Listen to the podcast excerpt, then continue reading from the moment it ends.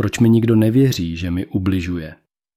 Čte Miroslav Sázovský z evoluce vztahu.cz Proč mi nikdo nevěří a dívají se na mě, jako bych byla já násilníkem? Když je oběť v dlouhodobém emočně zneužívajícím vztahu, pravděpodobně se jednou začne bránit. Narcisté velmi často využívají tuto situaci ve svůj prospěch. Odborně se tomu říká reaktivní zneužívání. Jedná se o strategii, kdy emoční násilník záměrně provokuje obranou reakci oběti na jeho dlouhodobé narcistické zneužívání. Cílem je ukázat všem, jaký je chudáček, zatímco oběť je ten šílený násilník. Manipulátoři a násilníci mistrovsky provokují emoce u těch, které zneužívají. Cílem je vytvořit situaci, ve které oběť nakonec ztratí nervy a reaguje agresivně. V tomto kritickém okamžiku se role obracejí a manipulátor má příležitost přenést vinu na oběť. Tento výbuch reaktivity následně slouží jako zástěrka, umožňující manipulátorovi zdánlivě prokázat svou vlastní nevinu a využít situaci ve svůj prospěch. Proč to lidé nevidí? Řeknu vám, proč to lidé nemohou vidět. Ze začátku vašeho vztahu bylo vše dokonalé a vy jste byli v opojení tzv. milostného oblbování, nazývaného love bombing. Když přišlo znevažování, nikomu jste o tom neřekli a ani sami sobě jste nechtěli připustit, že by tento člověk mohl být psychický násilník. Stále jste se dívali na to, kde jste udělali chybu, proč se chová tak zle a za co si můžete převzít odpovědnost. Kdykoliv jste dali najevo, že se vám jeho chování nelíbí, přišla fáze mlčení a ignorování, což bylo bolestivé utrpení. Netrvalo dlouho a váš násilník přišel s dalším milostným oblbováním, aby vám poskytl dopáminové poblouznění. Trvalo měsíce a roky, než jste to byli schopni nekomu říct. Dokonce jste sami všem říkali, jak je to úžasný partner, jak máte úžasné manželství a navenek jste vypádali jako dokonalý pár. Nikdo vás nikdy neviděl týranou a zničenou a najednou se chováte šíleně. Váš násilník všem říká, že jste takový vždy byli a že jste chtěli jen peníze, jeho domov, slávu a že jste ho zneužívali, abyste nemuseli pracovat, kupovat si drahé oblečení, jezdit si v luxusním autě a bydlet v usedlosti. Čemu mají lidé věřit, když se oběti dostanou do fáze reaktivní obrany, dostávají se do problémů s ostatními členy rodiny, právníky, policií, úřady a společnými přáteli. Tito lidé vaši obranou reakci považují za násilnické chování. Vy důkazy nemáte, jak se k vám násilník v minulosti choval. Ale oni nyní mají nahrávky a výpovědi ostatních, kteří vás viděli šílet. Nikdo však neviděl a nezažil ty měsíce a roky, kdy vám on ubližoval. A to, co nyní předvádíte, je jen reaktivní obrana, což se nazývá reaktivní zneužívání. Jak se liší zneužívání a reaktivní zneužívání? Oběti narcistického nebo psychopatického týrání si násilí nepřivolávají ani nejsou násilnické jako jejich partneři. Násilníci uvnitř sebe mají hluboká přesvědčení o oprávněnosti. Jsou tak nadutí, že se cítí oprávnění k použití manipulativních technik, aby si udrželi moc a kontrolu. Jejich násilnické chování může být zjevné nebo i skryté, jako například zastrašování, ponižování, stonewalling, mlčení nebo ignorování. Je jedno, jestli je zjevné nebo skryté, každé zneužívání je formou násilí. Naopak, reaktivní zneužívání je spíše obranou reakcí na násilí.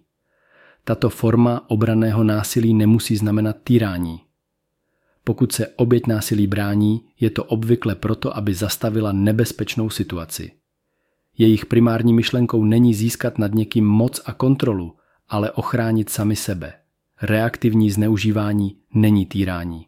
Proč oběti narcistického násilí mají tento druh nedobrovolné obrany? Odpověď oběti na náročné situace je většinou nevědomá a je poháněna souborem prožitých traumatických zážitků. Tento nevědomý proces je odrazem intenzivního stresu nebo potřeby sebeobrany a může se aktivovat jak v případech fyzického, tak i emocionálního či sexuálního zneužívání. Všechny tyto formy zneužívání mají společného jmenovatele.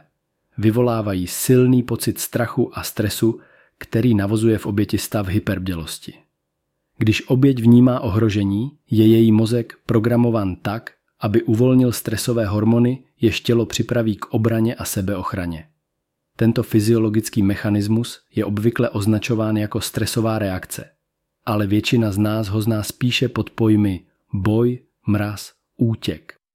Ve zkratce, když oběť vnímá nějaké nebezpečí ohrožující její bezpečnost nebo svobodu, její tělo se téměř automaticky nastaví na jednu z těchto tří reakcí. Zmrazit se, utéct nebo bojovat.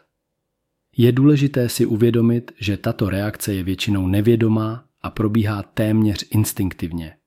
Není výsledkem promyšleného rozhodnutí a obvykle oběť sama je tím nejvíce překvapená. Rovněž násilník nemusí být vždy schopen rozpoznat, jak hluboké následky má jeho čin na psychiku oběti. Chápat tuto reakci může být prvním krokem k léčení a zotavení jak pro oběti, tak pro ty, kdo jim pomáhají. Vědomí toho, že jde o tělesný a psychický mechanismus, který slouží k ochraně, může přinést určitý stupeň úlevy a osvobození. Můžeme říct, že reaktivní zneužívání je oprávněné? Reaktivní zneužívání je komplexním fenoménem, který vyplývá z tělesného a emocionálního mechanismu sebeochrany. V tomto kontextu je důležité chápat, že oběť většinou nemá úplnou kontrolu nad svou reakcí, a to zejména v počátečních fázích traumatu. Reakce je nevědomá a instinktivní, což z ní činí legitimní a někdy nezbytný způsob, jak se bránit v situacích, které jsou pro jedince ohrožující. Někteří lidé se mohou domnívat, že fyzická obrana oběti může být nějakým způsobem sporná, zatímco útěk je jednoznačně přijatelný. Ovšem ve skutečnosti obě reakce, boj i útěk, vycházejí z neurochemických procesů v mozku, které aktivují obrané mechanismy. V obou případech je cílem jedince chránit se před nebezpečím. A v obou případech je těžké nebo nemožné pro oběť ignorovat tělesný impuls k reakci. Otázky typu Je reaktivní zneužívání oprávněné? Jsou proto v tomto kontextu zavádějící. Reaktivní zneužívání je většinou výsledkem delšího období traumatu a nátlaku. Není vhodné ho izolovat a hodnotit samostatně, jako by se jednalo o izolovaný incident. To by bylo podobné jako hodnotit jednu kapku vody v proudu řeky. Celkový kontext je zde klíčový. Traumatizovaný jedinec, který se stal obětí dlouhodobého nátlaku a zneužívání, často reaguje na základě naschromážděného traumatu, které se kumuluje po dlouhou dobu. Jeho reakce je tedy většinou více symptomem trvalého stresu a strachu než jednotlivým činem v reakci na izolovaný incident.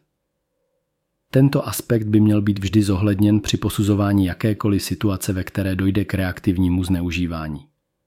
Pochopení této dynamiky je klíčové jak pro oběti, tak pro ty, kdo s nimi pracují. Vědět, že reakce na zneužívání je součástí komplexního obraného mechanismu a není ani tak vědomým rozhodnutím, může přinést míru, osvobození a uznání pro zkušenost oběti. Toto pochopení je základem pro terapeutický proces, jehož cílem je celkové uzdravení a návrat k plnému emocionálnímu a tělesnému zdraví. Násilník totiž může takové chování manipulativně použít k obvinění oběti, jako by byla ta skutečná hrozba, nebo jako důkaz, že oběť je stejně špatná jako on. V takovém kontextu se role agresora a oběti mohou zaměnit, alespoň opticky, což je jednou z nejnebezpečnějších taktik psychické manipulace.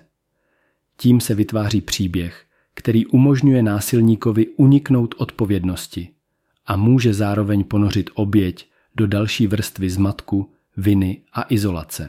Dopad reaktivní obrany na oběti.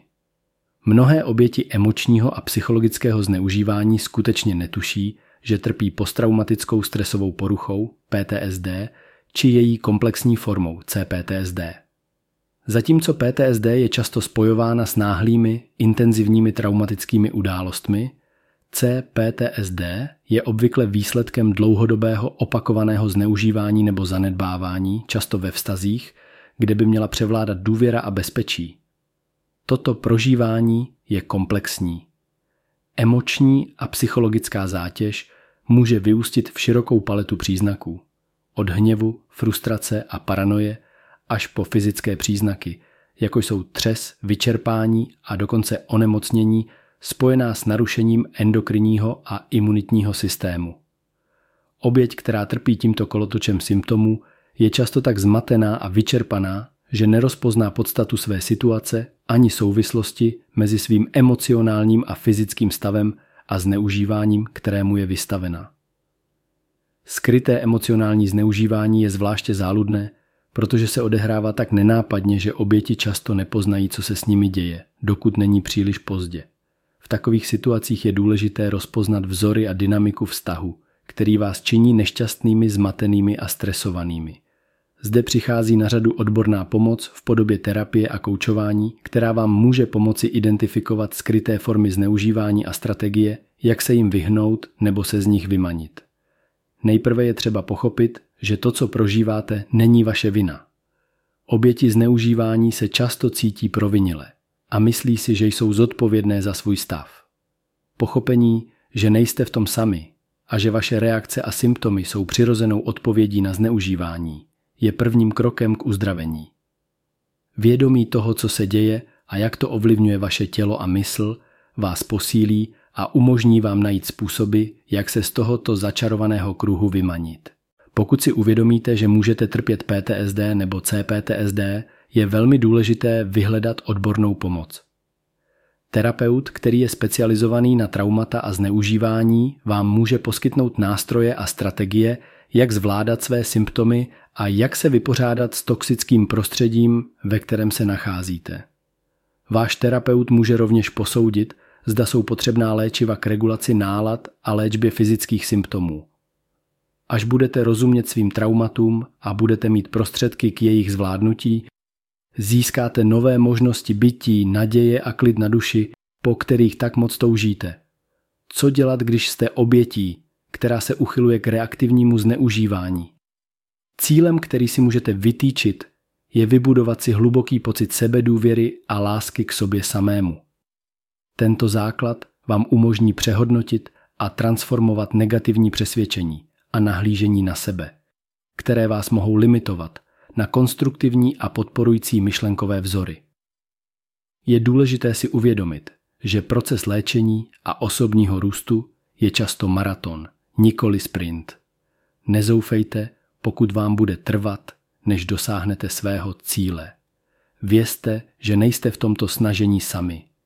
Na světě je tisíce lidí, kteří prošli podobnými životními situacemi a překonali je. Mnohým z nich se podařilo dosáhnout emočního a fyzického zdraví, což vedlo k zásadnímu a pozitivnímu přerodu v jejich životě. Jste rozhodně hodní dosáhnout stavu, kdy se budete cítit naplněni, zdraví a šťastní. Máte v sobě potenciál a sílu, které vám umožní dosáhnout těchto cílů. Každý malý krok vpřed je významným úspěchem. Oslavujte své malé i velké vítězství a nestrácejte z dohledu své dlouhodobé cíle. Ať už se vám daří jakoli, vězte, že zasloužíte lásku, štěstí a mír. Vaše cesta je cená a každý pokrok na ní má svůj význam. Věřte si, protože v sobě máte vše, co potřebujete k tomu, abyste dosáhli svého cíle. Mějte víru v sebe a ve svůj proces. Jste toho hodní. Opravdu to dokážete. Jak vám můžeme pomoci? Společně s mou ženou Evou každý den pomáháme lidem, jako jste vy. Proto vám doporučuji si nejdříve rezervovat vstupní konzultaci na evolucevztahu.cz, na které se podíváme, co se skutečně děje a jak dál pokračovat. Nebudeme vás soudit nebo subjektivně hodnotit. Máme pro vás a pro vás pochopení a budeme vám naslouchat. Pokud máte pocit, že se nejdříve chcete rozhlednout, tak doporučujeme, abyste se přidali do naší podpůrné komunity pro oběti narcismu.